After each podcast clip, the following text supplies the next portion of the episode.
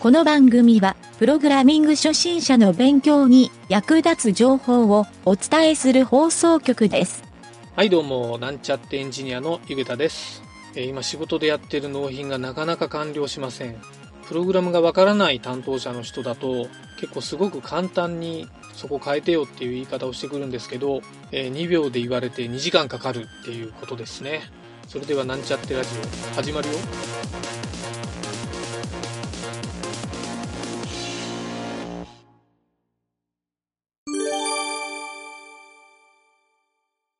はい。それでは、プログラミングレッスンの CSS 編に行きたいと思います。今回は、フォントについて学習していこうと思います。ウェブページでセンスのいいページに見せるポイントの一つとして、フォントの設定というのがあります。デフォルトの設定だと、おそらくあんまりかっこよく見えないページが多いんですけど、フォントを指定することと、あと、いろいろとですね、フォントを整えるやり方を知っておくと、かっこいいページが作れたり、えー結構見やすいページが作れるというようなユーザーインターフェースに影響があると思うので、今回はそういったフォントの設定について学習しましょう。はい。えー過去のウェブブラウザーでは、デフォルトで OS に組み込まれているフォントを利用することを前提に使われていたケースが多いんですけど、最近では Web フォントっていうのが主流になってきているので、結構手軽にですね、無料で公開されているたくさんのですね、高品位なフォント、これをですね、ホームページで利用するっていうことができるようになったので、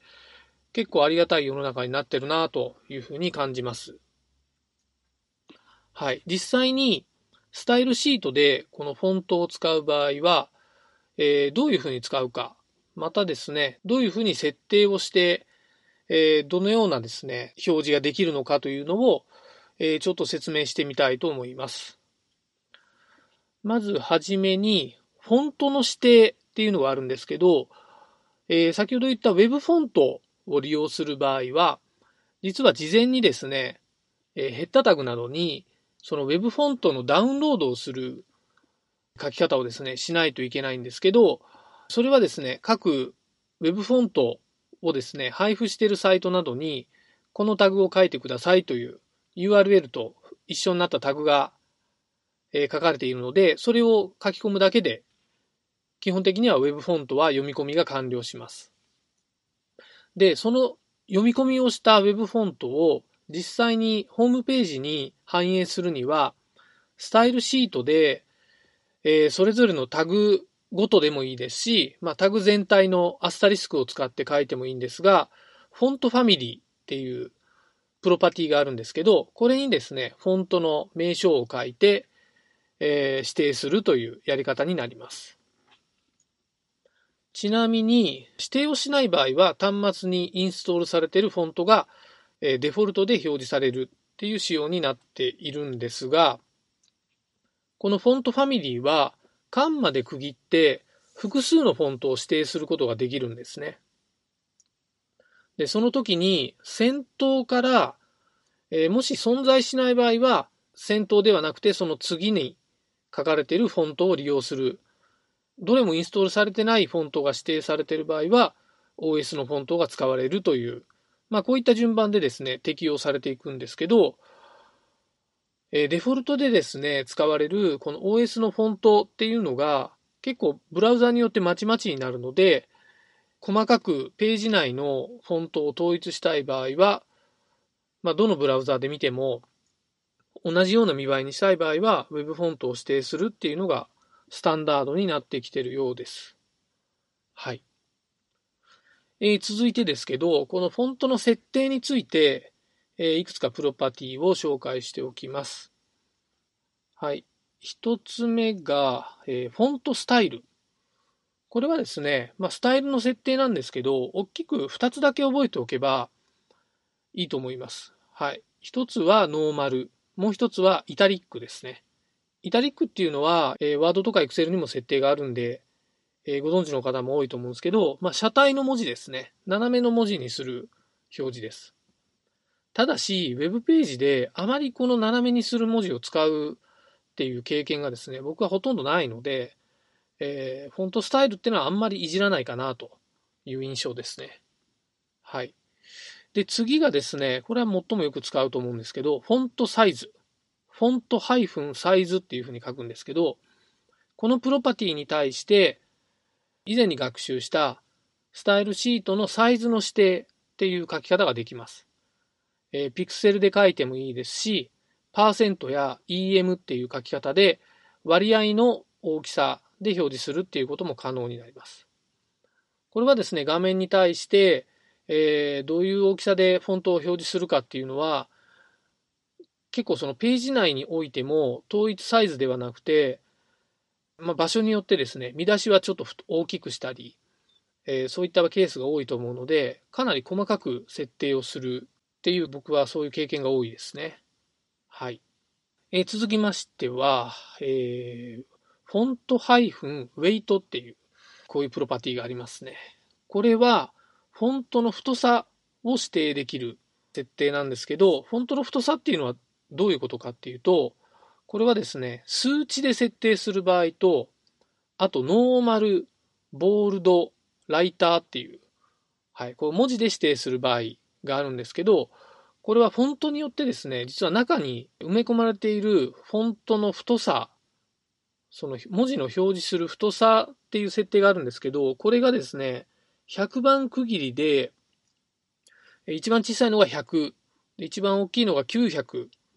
で、100番ずつ、100番、200番、300番っていう、そういった数値が入っていて、そのどの数値を使うかっていうのを指定できるようになります。ちなみに、デフォルトのサイズが400っていう値になるので、何も指定しない場合は400が適用されます。はい。ただし、これはフォントによって、実はこの100番から900番まで全て保存されてるわけではなくて、え入ってないサイズも結構多いんですね。はい。なので、えー、あまりですね、この数値で指定するっていうよりは、えー、先ほど言った値で指定した方が、まあ、アバウトなんですけど、えー、そっちの方がどっちかというといいかもしれません。はい。この通常のデフォルト値である400っていうのはノーマルに当たるんですけど、ノーマルって書くと400が適用されます。あと、ボールドって書くと、これは数値の700が指定されますね。はい。あと、ライターっていう LIGHTR。これはですね、細い、えー、フォントの文字が表示される。この値は結構いくつが出るんだろう。100から200ぐらいが出るような。100は多分ないと思うんで、まあ、200から300かな。ぐらいが出る値だと思います。すいません。ここはちょっと正確にはわからないんですが、とにかく細い字が出るという感じですね。ただし、ノーマルでもかなり、えー、細い感じになっているので、ライターっていうのはあまり使うケースはないのかもしれないですね。はい。はい。それからですね、このフォントを使う注意点なんですけど、えー、先ほど冒頭ですね、Web フォントの話をしたんですが、Web フォントはですね、実はデメリットもあって、結構ですね、1書体を読み込むのに、だいたい数十メガから、大きいやつだと数百メガぐらいある場合もあるんですけど、これをですね、ページの読み込みのたびにダウンロードするということになるので、あまりですね、複数の Web フォントを一つのページで表示をしようとすると、非常にこう、ページの表示までが遅くなるページになってしまうので、なるべくですね、軽いフォントっていうのを意識して使うか、またはやっぱりブラウザにデフォルトで入ってるフォントを活用するっていうテクニックを覚えるのがいいと思います。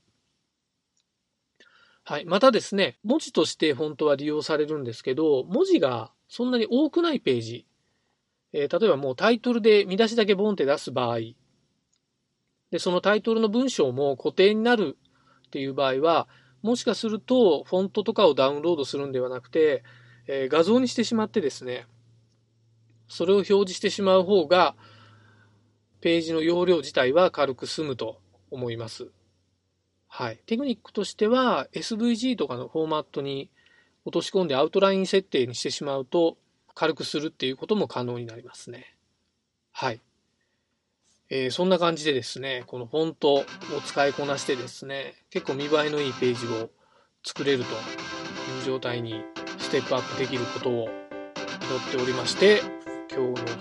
習は以上になります。